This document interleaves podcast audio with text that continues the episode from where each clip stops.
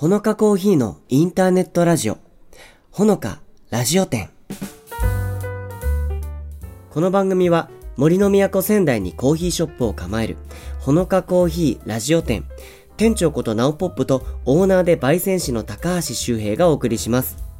皆様からのメッセージをもとに一緒にカウンターで話すようなトークを楽しみながらお送りします。どうぞ皆さんも一緒にコーヒーを飲んでいるようなお気持ちでお付き合いくださいね。本日もお客様がいらっしゃいました。いらっしゃいませ。はい、周平さんいらっしゃいませ。はい、こんにち。は。なんかその今始まる直前にうん出ましたけど話、これなんか定期的に僕ら2人集まってそうですね。撮ってるわけじゃないですか。はいだ大体その1回収録するとじゃあ次あの来月のこの辺に撮ろうかうんみたいな打ち合わせするじゃないですか。そうですね。だから大体同じスパンで来てるはずなのに、うんすげえ離れた気がしません？この期間が。なんかすごい久しぶりな感じするよね。なんでだろうね、これね。どうですか？ここ1ヶ月忙しくなってきたとかあります？特に。忙しかっあんま変わんないですかた。あんまわ変わんないけど、うんうんなんかあの季節なのかな？もうすっかり今涼しくなってさ。はいはいはい。多分前回撮った時さ、本当にまだまだ暑いですねっていう時だったと思うので。いつ終わるんだろうみたいなことずっと言ってましたもんね。ね、季節が変わっったからそう感じるのかもしれないし。そっかそっかまあだけど周平さんは今日も T シャツ1枚ですけどねそうそうそうそう。これどうなんですか？周平さんいつまで T シャツ1枚？今日はたまたまなんですか？えなんか20度前半までは T シャツでいけるっていうはい私はいはい。の持論、それってなんか最近ここ今年入ってから特に朝走ったりとか、うん体力作りも含めて健康面も含めて、はいはいは結構周平さん運動してんだよねって話が結構ここずっと出てるじゃないですか。ね。それし始めてからなのかそもそももう高橋周平ライフとしてははいはい。ずっとそんな感じなんですか？そうですね。高暑橋周平としてはだいたいあー20度前半は T シャツで。これなんか人によって違う？もしかして。まあそれはでもあると思います、ね。僕は割とお腹壊しがち男子なので あの怖くてすぐ厚着しちゃうんですけど 怖くて熱いそうなんか悲しいね。そう。なんかももうお腹冷えたらどうしようみたいな。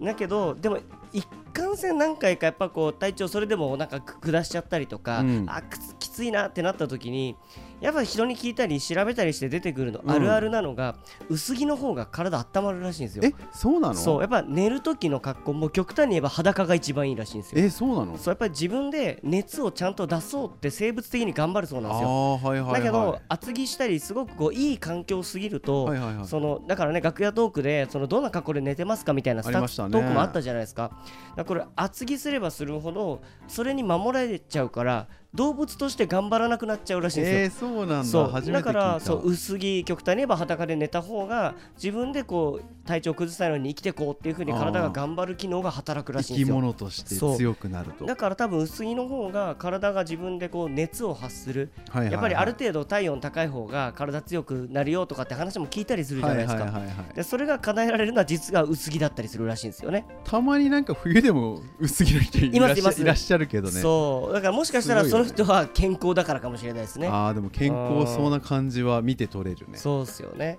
いやだからそんなこうでもそういうちっちゃな悩みとか、うん。まあその体調崩れやすいなとか、うん。あとはその T シャツで俺一年中いるけど変な目で見られてないかとか 確かに。いろんな方いると思うんですけど、はいはい。まあ、この収録始まる前にスタッフさんからうん。ちょっとこうお悩み的なねちょっとこう提案というかいはい。お題があったので、ちょっとそれについて触れていこうかなと思うんですけど。あお悩み相談室ですね久しぶりの。あの周平さんからちょっと紹介してもらいましょう。どんな今日お悩みありました？えっと今日スタッフの子2名かはらそれぞれいただいたんですけど、はい。まず最初が、うん。えっとまあ時間の使い方に困るっていうことでまあこれは、あの仕事上でもそうですし、うん。うんうんうんあとお休みの日の予定を組んだりとかっていうのも、はいはいはい。やっぱりちょっとどうやって使っていいかなって悩んでうんうんうんるみたいなんですよ。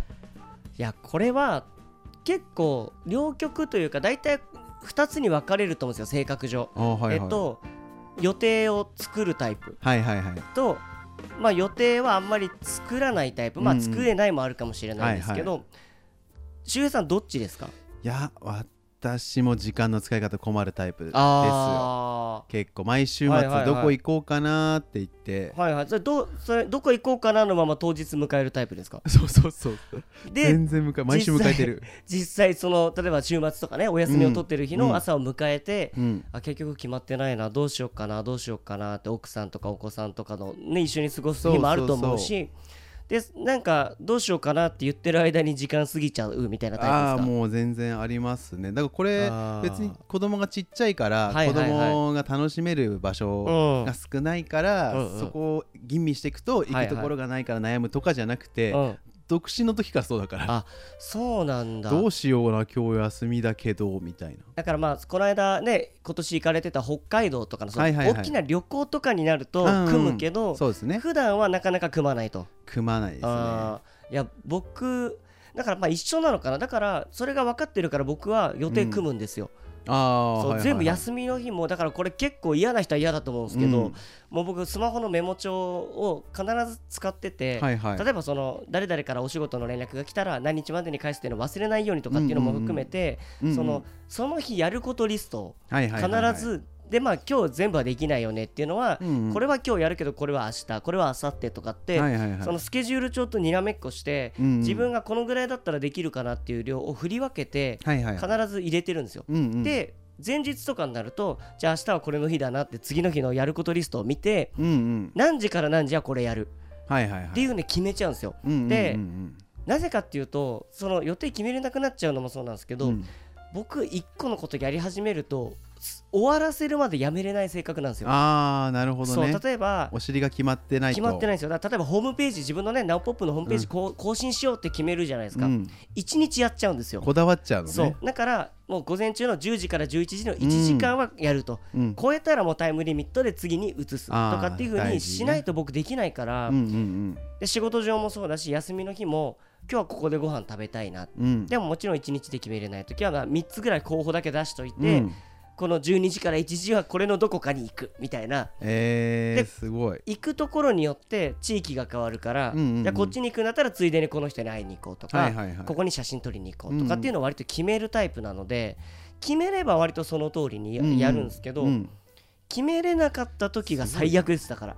もうどうしていいか分かんないですよ。これもいい例えばご飯3つにしても、うんあこの中華も食べたいけどこのカフェも行ってみたかった、うん。でもあのラーメン間違いないよなとか、うんうん。もう1時どころかそこで迷うんだ。2時ぐらいまで迷っちゃうんです。よ まだで行ってもないのに迷うんだね。で結果的に2時とかになると、あこの店もう2時だとラストだ過ぎてるとか そういうので選択していくことになっちゃうから、はいはいはい。だから僕もその時間の使い方迷っちゃうのが自分で分かってるからうん。結構計画立てちゃうんですよ。はいはい。私はあの、うん。あれですよ。仕事に関しては,、はいはいはい。なおくんが今言ってたように、うんうんうん。結構段取り組んで、うん。タイムスケジュールするのはできるんですけどお休みの日。そうことお休みの日に限っては、うん、全然できないですね。そう。だからまあ休みの日ってなんかその休めばいいんですけどだけどやっぱり遊びに行きたいとか、うんなかなかお仕事で忙しいと行けないところに行きたいとかっていう欲がちょっと出たいから、うん余計それで迷うんでしょうね。そうねそうそうそう。行きたいんですよ。アウトドア派ですよね。多分周平さんもずっと家にいるのが好きっていうよりかは、うんうん外に出るってことも結構好きですよそうね。外にうん出かけたいタイプですね、うんうんうんそうだから僕妻が逆なんでインドア派なので、はいはいはい僕は家で悶々とするわけですよ。はいはいあはい。ーなんかあれも行きたいこれも行きたいこれも食べたいえどうしようかなみたいに悩んでると、休みなんだから家でゴロゴロしてればいいじゃんみたいに バッサリ言われるんですけど、はいはいはい。はいだからそれはねやっぱりインドア派とアウトドア派でも変わると思うんですよ。確かに。確かに。変わそるね。う。で実際この悩みを今、うん。あの提案してくれたスタッフさんここにいるんですけど、はい。実際インドア派ですか？アウトドア派ですか？インドア派です。インドア派なんだ。あインドア派なんだ。じゃあでもなんかお家でもいいんだね。そあんまりねお家でも良さそう。でも多分あれだね。ネットフリックスでこれを見ようかなとか、うん。本を読む日にしようかなとか、うんうんうん。えーなんかそういう多分あの模様替えしようかなとか、はいはいはい。お家の中でもやることって多分いろいろあるから、まあ確かにね。そこで多分振り分け困っちゃったりするのかもしれなですよね。ないるほどで。すね。そっか。だまあ解決策としては休みだろうがなんだろうが計画をもう必ず作る、そうだね。そう。でまあそれしかないね。そう最低限ですよね、うん。全部つ突き詰めちゃうと休みの日なのにやっぱ疲れちゃうから、はいはいはい。例えばこれは絶対食べたい。3食のうちうん。1食だけはこだわりたいなとか、うんうん。でここは必ず抑える。でまあそれによってその周りで決めれることをなんか遊んでみるとか、うん。うん、とかまあ何時にはもうお家にいてもうパジャマになるみたいな、はいはいはい。そそれでなんかその休みっていうものの使い方も変わると思うので、うんうんうん。うん目的地がねうん。決まればその周りに付随してくるものが決まってくると思うので。あとは予定を広広く取る。なんかそのあ今週これやりたいとか今日やりたいじゃなくて、あはいはいはい。シーズンで決めちゃうこのこの春これはやりたいなをまず冬の終わりに例えば決めといてなるほど。それを3月から5月の間に振り分けてそれこそやっていくとなんかこう時間の使い方下手だったなって落ち込む回数を減らせると思うんですよ。ああなるほど、ね、自分がもともとやろうと思ってた計画果たせたよねっていう達成感をなるべく感じるようにするとはいはいはい。もかうこの日にって決めないでね。そうそうそうそう。なるほど。っていうのはいいのかもしれないですね。ちょっとやってみたいですね。おすすめですね。もう一個なんかちょっとしたお悩みが そうそうそう。まゆちゃんからかなはい。これは。そうですね、はいはい。スタッフのまゆちゃんかはらい。いただいて最近あの一人暮らしをねはい始められたっていうことなんですけども、なんか2階ん？上の階か。あそっか自分の住んでる部屋の上の階の人、うん上の階のからお物音がすると。はいでその物音がなんかボールを転がしているようなはいはいはい。ちょっと不不穏な感じの音がしはいはいはい。て気になっていますっていうちょっと割とガチめな要はうるさいな眠れないなとかっていう悩みっていうよりは、うん。あの音何なんだろうで考え込んじゃってるのかな。そういうことだね。え今まで周平さんはその要はいわゆる賃貸というか他の方々はいはいはいと暮らすようなお家に住んだことはありますか、あありますあります。その時なんかありました？同じようなこの騒音問題というか。えやっぱりおあの上にお子さんが住んでらっしゃるとかすると飛んだり跳ねたりとかってね音がはい聞こえてくるのでうんだからそれでおお今日は元気だなみたいなのはありますけどね。そんなにこう気にするタイプですか？周りの音とかに関して。いやこっち側はそんなに気にしない割と寛容なタイプだ。ですかね。はいはいはい。寛容ですね。そうかだから人によるじゃないこれもやっぱり、うんそうだからやっぱりまゆちゃんの上に住んでる人のことをどんぐらい気になるかもまゆちゃんの多分その、ようん。よるというか。う、ん。で僕もやっぱり賃貸今もそうですし一人暮らし時代から結婚するまでずっと僕は20 20歳ぐらいからか、はいはい。ずっと賃貸で周りに誰かしらが住んでる家で暮らしてるので、うん。やっぱりいろんなタイプがいました。ああそうだよね。やっぱり物音テレビの音うるさいなとか、うん。まあ、そういうこう声系もあるしやっぱりちょっとなんかこうすごく不機嫌な方。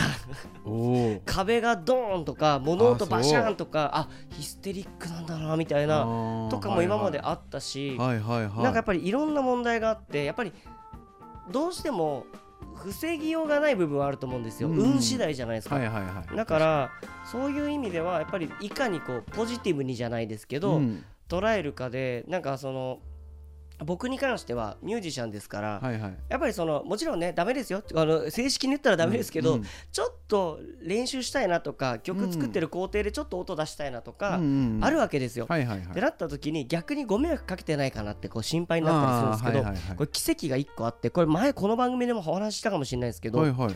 隣のお部屋の人とばったり会ったことがあって、そしたら僕ちょっと外の駐車場で機材積んでたんですよ、次の日イベントで。そしたら夜に積んでたんですけど、うん。ちょうど帰られてきて、うん。あ今からライブですか？って言われたんですよ。はいはいはい。であライブじゃなくてちょっと裏方の仕事でスピーカーちょっと積んだりしてて夜中なのごめんなさいねって会話がまず発生したんです、はいはいはい。した時に一個疑問がふって浮かんだんですよ、はいはいあの中年の女性なんですけど、はい。めちゃくちゃ自然に今からライブですかって僕に言い放ったんですよ。あれ？と思って、はいはいはい。っていう顔を僕しちゃったんですよね、はいはいはい。あれなんでだろうみたいな、んそしたらその空気を読んでくださってその女性の方がはいはい。言い放った言葉が「いつもブログ読んでます」話したことないですよ。そうなんそう。だなんだけど「え？っ?」てなってそしたら「あその実は応援してます」って言ってくれファンての方。でもこれは後出しというかその僕の車の中に置いてあったポスターがたまたま目に入っちゃったらしいんですよ。えー。でそれなんだろうなってこう目配せした時にはいはい。見えた「ナオポップ」っていう情報を検索してくれたらしいんですよ。そしたらあれお隣さんじゃんご本人みたいな。おーはいはいはい。で多分こう調べてくださって、あこういうこと頑張ってるんだっていうのをこうブログとかを読んで楽しんでますって言ってくれて。ね。だからそのちょっと音出してしまったりする時があるからもう聞こうと思ってうんうん。ぶっちゃけうるさい時とかないご迷惑かけてないですかはいはいって言ったら、心地よく聞いてますって言って もう嬉しい。これはこんな奇跡ないなと思なんってと。だからこれはやっぱりまあねやっぱり運ですけどこれも。そうね。そうだからまゆちゃんの上でボール転がしてる方は、なんか音の種類どんななのって聞いたらちょっと固めのボールの音って聞こえてたから、うん。なんか僕らの考察的にはゴルフなんじゃないかなっていう話をねこうしてましたからあきっとプロゴルファーになるため励んでる方だと思ってまゆちゃんも、え過ごしていただけたらと思いますんねで、心地よく聞いてますってお伝えすればいいんだね。そう。ですそうです。だからあのご近所トラブルで悩んでる方もさお子さんとかはもう子供は騒ぐのが仕事ですから 元気でいいなっていうふうに、うん。えー思えたら幸せかなと思います。確かに幸せだね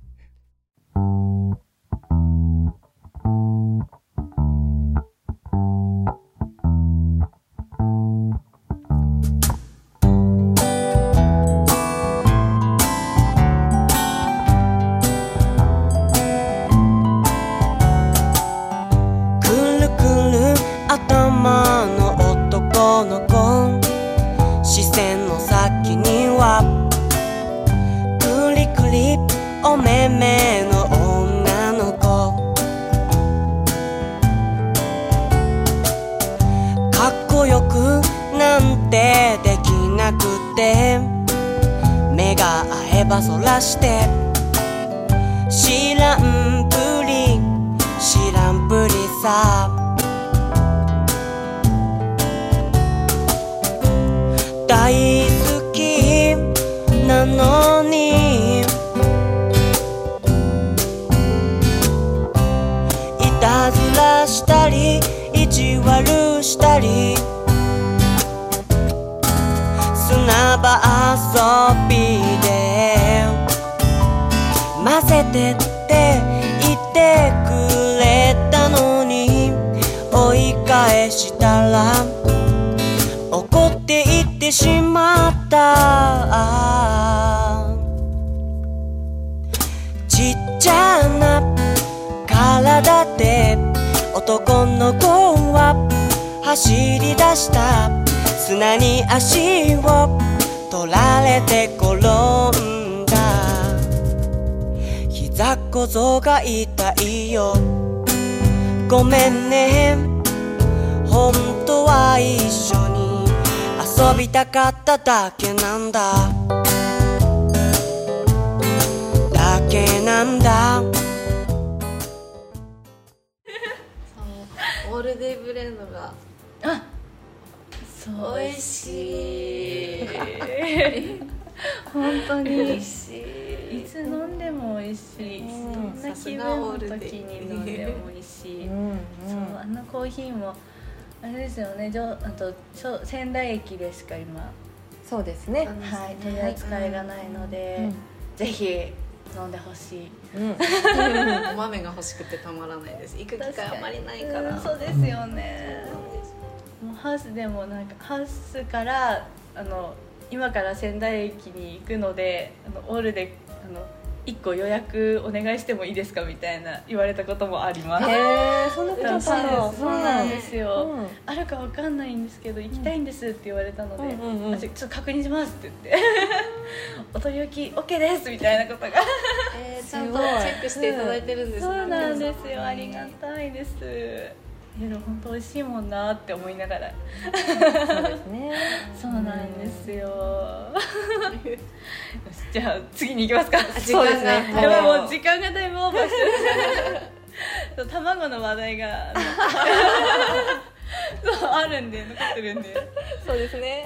ですよね。本当に初期の頃にまゆさんが多分話題振ってますよね。あ、そうですね。サプライで一番最初に話題をそうで上すよね。そう手づかみで食べるか箸で食べるかみたいなところから今すごい広がって広がって美味しい食べ方まで広がって確かに。卵の話題でこんなにそう広がるんだそして帰ってきた。まさかの。お帰りなさいの、う。ん。さっきあの実は収録前にちょっと卵の話題で盛り上がっちゃったんですけど。そうです、新しい人を発見したんですよ。そうですよね。実は。そうそうそうそう。そう。マキコさん発表してください。今日は手でも箸でもなくフォーク。どういうこと？っつって 何スタイルって話だけど。スティックではない。やばい。フォークスタイル。フォーク。スタイル。なんか急におしゃれになった。とそうそうそう。なんかちょっとエレガントに。あナイフは使いますか？ナイフは使わない。フォークでサクサク。あエレガントじゃなかった。卵こうやってる図フォークでであのゆで卵をブシュッとしてパクっていくじゃあ 前にもう砕く砕く。砕く砕く。潰す？あ潰すのね。ほぐす？あのマヨネーズとかサウザンドレッシングとかうん。トロトロしたドレッシング系をかけてうんうんうん。あの目指すはタルタル？あーあなるほど。ーだからフォークをちょっとサラダそうそう。的なそうですそうです。要素ね。そう。ちょっとたくあんとか入れて。いい。ああいいね。合いますよ。確確かに。ね。たくあん最高ですね。つまみじゃん。そう。あつまみ。つそう。まみじゃん。永遠に食べてちょいちょいちょいちょい食べてられる。最高だわ。いやいぶりがっこも合いますよ。あ絶対美味しいやつ。いぶりがっこタルタルみたいなのありますよね。あもうつまみじゃん。つまみじゃん。涙ね。えつまみの話言っていいですか私？どうぞ。卵に関わるなら。あのー私ゆで卵はつまみだと思っていて。ゆで卵はつまみ そうなんですよ。あのなんでゆで卵をちょっとあのカットして、はい。ごま油とあとちょっと中華鶏ガラスープの素とかちょっとかけて、うんうんあと豆板醤とかコチュジャンをちょっと混ぜて、うん。最後ごま振ってみたりとかしてあピリ辛ね。そうピリ辛でこう混ぜあてちょっとつまみにするんですよ。それがもう,、うんもう我が家の鉄板。みたいな感じでほうほうほう。よくよく登場しますね。お米にも合いそう。確かに。ビールでもハイボールでももう夜普通に夜ご飯でもいいし、うんうんうん。最高です。ぜひお試しあれ。海苔かけて韓国海苔とか絶対えいいね。ね確かに絶対合う。あーもう今日の晩ご飯それだ。ゆでや卵るやる作るところから。あちなみに私ゆで卵をケトルで作ります。ケトル？ケトルで茹でるタイプです私。電気ケトルですか？そうです。え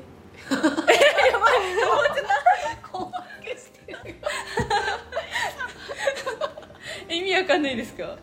えあのケトルでお湯沸かすじゃないですか。はい。その中に入れるってこと？あそうですそうです。ケトル大丈夫？大丈夫なんですよあ意外そうなの？と。ちょっとサルモネラ菌が怖いのでサルモネラ菌が？ごめんなさい。いやなんかちゃんとあの終わった後はアルコールとかしますけど、うんうんうん。あのケトルに卵ぶちょっとあのひび入れてうん。ぶち込んで、うんうん。あの容量分お湯入れて、うん。そのまま沸かして、うん。私の場合は13分ぐらいが食べ頃ですね。沸かして終わってそのままうん。そのスタートした段階から13分後にうん。ガッてお湯と一緒にザーってざるにあけて剥くとちょうどいいぐらいになってるんですよ。えー、なんかその沸いてる間なんかケトルの中からさなんか卵がぶつかるようなですよ。あでもすごいカタカタカタは言いますけどおーちょっと怖い心配になる。でも全然いいんですよ。楽ちんだし。まあそうなんですそうですよ。ねその間あの開くので、うんあのうんガス。ガス、うんうんうん。あの火の元がうんうん。開くので、うん。何個か料理一緒に作れるし、ああなるほど。ね。メインフライパンとうちうん。2つなんですけどコンロ、うん。メインフライパンと、うん。こっち側でスープ作って、隣でケトルがカタカタカタカタそう。ちょうどいい感じにこういろんなものが出来上がるので最高です知恵ですね。ね生活の知恵はい、ということで、まあ、ちょっとね、あの楽屋トークは何個かに分けて、はい。えーやってる期間ですから、えー、でもこのなかなかこう皆さんありがとうございます。終わりますって言って終わらないから、うん。どんな話で着地するんだろうっていう好奇心につながってたら嬉しいなと確思いますけど。楽しみにしていただければ嬉しいですいやまあ前半はねそんなこうほのかスタッフの方々からうんうん。のちょっとプチお悩みというか疑問というかね,、そうですね。えーの話題がありましたけど、うん。お便りが来てたということで。あそうですね、はい。えっ、とインスタグラムのストーリーで、うんうん。えっ、と質問を投げかけさせていただいたんですけども、はい。そちらからの、えー投り稿があったと。はい、うん。コメントで、えー、と息子かっこ中1の友達関係について悩んでますと、発言が強い子がいて周りが振り回されて困っています、どうしたらいいでしょうかという内これ容ですね。突然こう社会的なというか。社会的ですよね。ちょっとそういうのを取り扱ったことがないですね。そうですね。コーヒー店ミュージシャンっていうところだとちょっとまた違うからこそ僕らも一男子中学生だった時代があるじゃないですか。うん。っていうのもそうだしまあやっぱり子供社会というかまあうん。子供といっても中学生だからもう思春期で大人に近づいてきている時期だと思うんです。そうです。ねだからこそだと思うんですよね。多分小学生とかもっと本当子供と言われる年齢の時って、うん。なんかあの人怖いとか嫌だとか、うん。その発言だけで終わってしまうようなことも、うん。悩むってことは多分その息子さんうん。も含めて周りの友達も、あまあ口が悪いというか強い子が A 君だとして、うん。A 君に対してなんだこの野郎ってなってないから悩んでるんだと思うんですよね。ね。どうしたらいいんだろうっていう今状況だから、多分親御さんも含めてこうやって悩むっていうことは僕はすごく成長過程を順調に歩んでるから起きる問題だと思ってあいて。ーそうですね誰しもがその幸せ幸福っていうのは人間やっぱみんな感じるもんだからそれを感じたくて生きてると思うから、うん。自分の発言で誰かが不幸になってるのを楽しむ人っていうのは本当にごく一部の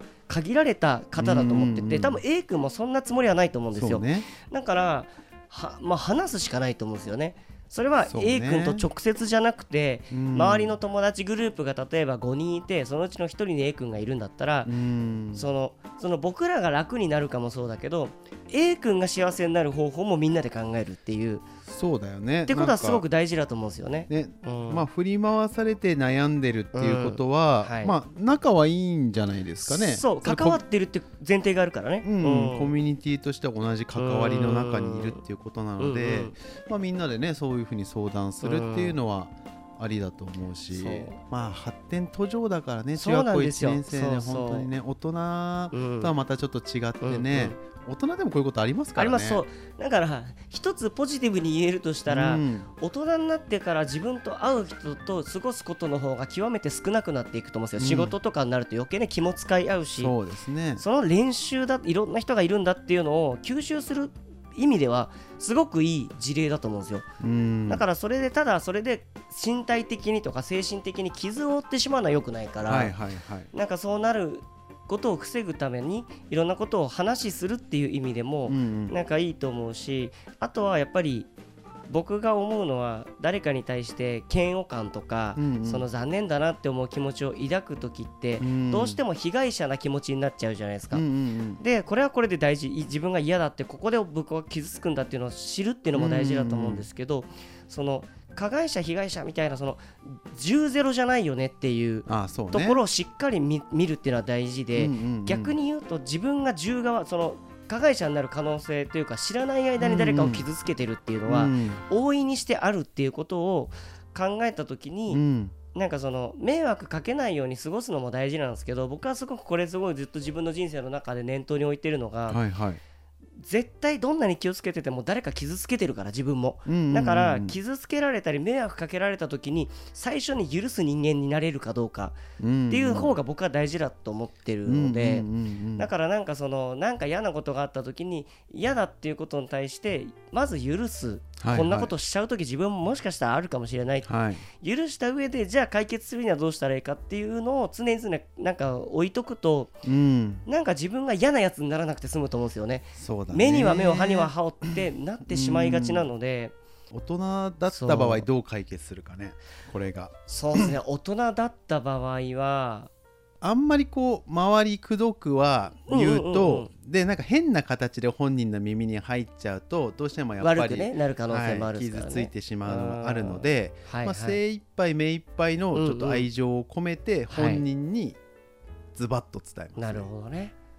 そっかでもそのやり方ってすごく大事ですよね、僕まあその一応僕心理学の資格持ってまして、うん。一応その目線でこれが有効だよって言われてるうん。ちょっとその知識を踏まえて言うと、とにかく否定的な言葉を使わない方が相手って聞くんですよ。そうですね。だからやっぱりうん。その大人っていう立場で仮に考えた時に、うん。もしそういう人が自分のイベントの組織の中にいちゃったなとか、でなったらとにかく僕はその人を褒めます、その人のいいことめちゃくちゃ言って、例えばその言い方っていうのもあって今周平さんが言ったみたいにん。そのズバってものを言うっていう言い方ってすごくポジティブなことじゃないですか、うん。いいことじゃないですか、うん。でも言葉が強いとか、うんあのっていう表現になっちゃうと悪いことになっちゃう、んうんうん同じ事柄なのに、言い方が変わるだけで印象ってすごく変わるので、うんうん。そのとにかく A 君って思ったことズバってなかなか思ったこと私とか僕は言えないのに、うん言えるってすごいかっこいいよねとか、うんうん。そういうふうに、まあ、持ち上げるって言い方はあるかもしれないですけど、うんうんうん。すごくいいことも絶対その人は持ち合わせてるから、うん。いいこといいことでどんどんどんどん言ってった上でうん。あの例えば B さんってすごく例えばメンタル弱い方がいたとして、うんうん。でも B さんって結構そのいろんなことを真に受け止めすぎちゃって結構落ち込みやすいから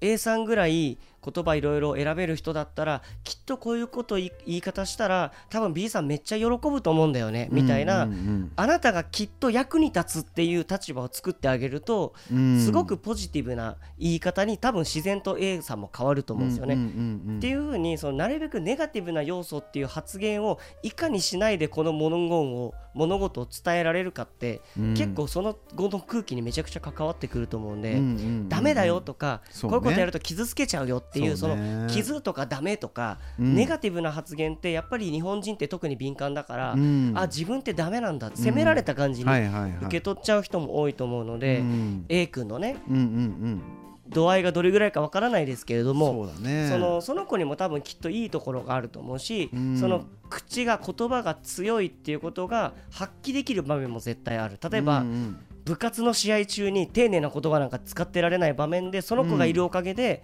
血気盛んなチームが一瞬にしてうん。作り上げられる場面もあるかもしれない、はいはい。鼓舞されてね。そうっていう場面はめちゃくちゃ生きるよねって。いううんうんうん。でも例えば授業中とか、うん。友達と遊んでる時はもう少し柔らかい言葉だと多分みんなその A 君の魅力に気づけると思うんだよね。俺は気づいてんだけどねみたいな、うんうんうんうんっていう風な寄り添い方をすると、うん。あそうなんだじゃあちょっとやってみようとか、なるかもしれないし確かにねまあ、A 君を急に変えるのは難しいから自分の考え方から少し変えてみるっていうのはすごくいいかもしれないですね。人は簡単に変わらないですからね、うん。うんそう自分がなんかちょっと思考を変えてみたことで柔らかくなる時間が流れるのであれば増えるのであれねば、いろんな選択肢が、ね、そうそうそ取るべきアクションの選択肢が増えるかもしれまうせんし。ですねだからちょっと息子さんとお話ししてみて、うん。こんなん言ってるおじちゃんたちいたよって喋ってもらってはい。その息子さんがどんな反応するのかね。そうですね。の辺もちょっと一緒にねあのお母さんでしかできない立場お父さんでしかできない立場とか家族ならではの会話っていうのもあると思うので、はい。まあ、夕飯食べながらとかね、うんう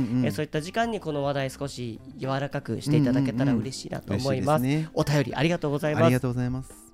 はいでは PR コーナーですけれどもはい、まあこの10月の前半分のね公開配信ですけれどもそうですね。あのーやっぱなんといってもコーヒーの日、はいはい。前のね配信の時にも話題に出ましたけど まさに今コーヒーのなんかいろんなこうものが熱くなったり、入れ替わったりそんな時期だと思うんですけど、はい。今回ほのかさん的にはどんな PR ポイントがある時期ですか？えーとですね、10月の1日がまあコーヒーの日ということで、うん。1日から8日まで、おえー、とコーヒー豆の、えー、とフェアというかはい。新しく入ってきた新銘柄が数種類、56種類あるんですけどそこの、えー、と銘柄の、まあ、ディスカウントおをということを1週間やってみようかと思っております。新しい銘柄なのに安くなるという。そうですね、まあ、お試しというか、まあ、ね。新しいね、あのーうん。コーヒーにチャレンジしてほしいなっていう思いもありますので、うんうんうんはい、そこをちょっとおお買い求めやすくしていきたいなというふうに思っております。いいですねやっぱりそのこう今の段階で言えちゃったりするもんなんですか？あ何が入ってくるよみたいな。そうですね、うん。えっ、とグアテマラ？おガテマラ。はい、ガテマラ人気銘柄で甘さのバランスのいいコーヒーですね、うんうんうん。あとはボリビア。これもダブルウォッシュドって言ってまたちょっと新しい生成のものでこれも甘さがあって本当にへ香ばしくて秋っぽい感じのーコーヒーになっております。あとはタンザニアのハニーはい。はいあのーなんだろう粘液質豆のネトネトの粘液質がついた状態で乾燥させてるので、へー。よりなんかこうフレーバーに複雑性が増したりとか甘さに厚みが出たりとかする。タンザニアのハニーってすごい珍しいあですよそうなね。はい、大体ウォッシュドのコーヒーが多はいいんですけど、はいはいはいあとはコスタリカか。コスタリカのウォッシュドこれも久々ですねコスタリカ。コスタリカのウォッシュドも非常にクリーンで、うん。あのリンゴのような甘さのうんうんうんうん。感じる非常に飲みやすいコーヒーとなっております。大体そんな感じですかね。あとは少しうんもう少し出るかもしれないですけど。まあ詳しくは SNS とかね店頭で確認いただければと思いますけそうですね本当に秋にぴどったりな銘柄で、はいね。今回は取り揃えておりますのでぜひご期待ください。いやー夏はやっぱりそのフレーバーのあるこうなんだろうアイスのねうん。コーヒーのね、組み合わせだったりとかやっぱこうすっきり系を求める暑い時期が過ぎて、はい。こう味わいを楽しめるようなねこうなんだろう味覚の秋というかね、うんうん。えーふうにもなってきてますので、まあ、今周平さんが言ってくれた銘柄も含めて、えーまだ飲んだことがないよっていうものをお試しする期間としても、はい。えーぜひこの1週間の期間、はい。えーお試しいただければ嬉しいなと思いますなんか本当に暦の上でもそうですけど、うん。暦の上が全くこう当てにならないような夏が今年はありましたけどようやくやっぱり10月っていうのは、うん。その本当に涼しいなと思える日が増えてきたし、うん。朝晩に限っては寒ってなるような時期もあって、うんそうですね。僕この間お仕事で、えー、と撮影の仕事で岩手県の久慈あおのー。県北の行ってきたんですよ。はいはい。で久慈で撮影の仕事があって、はいはい。えー、と夜が八戸で宿だったんですよ。ちょっといろいろ事情があってうん。1時間ぐらい北上して宿だったんですけどまあ夜寒くて寒いよね。寒かったです。ねだからやっぱりこう、まあ、さっきのねこう PR コーナーの通りコーヒーも含めていろんなものが楽しみやすくなった時期ではありますけど、うん。油断すると風邪ひいていろんな楽しみこう感じなくなっちゃいますから本当ですね。本当に体調気をつけながら過ごしていただいて、まあ、いよいよ、えーまあ、秋真っ盛りの中で、うん。えーいろいろ、まあ、イベントだったりコーヒーだったり僕らもお話ししたいことどんどんどんどん溜まってきてますので、はい。次回配信分もぜひ聞いていただけたらと思います。えーそれでは今回はこの辺でお別れしたいと思います。周平さん閉店です。ありがとうございました。ありがとうございました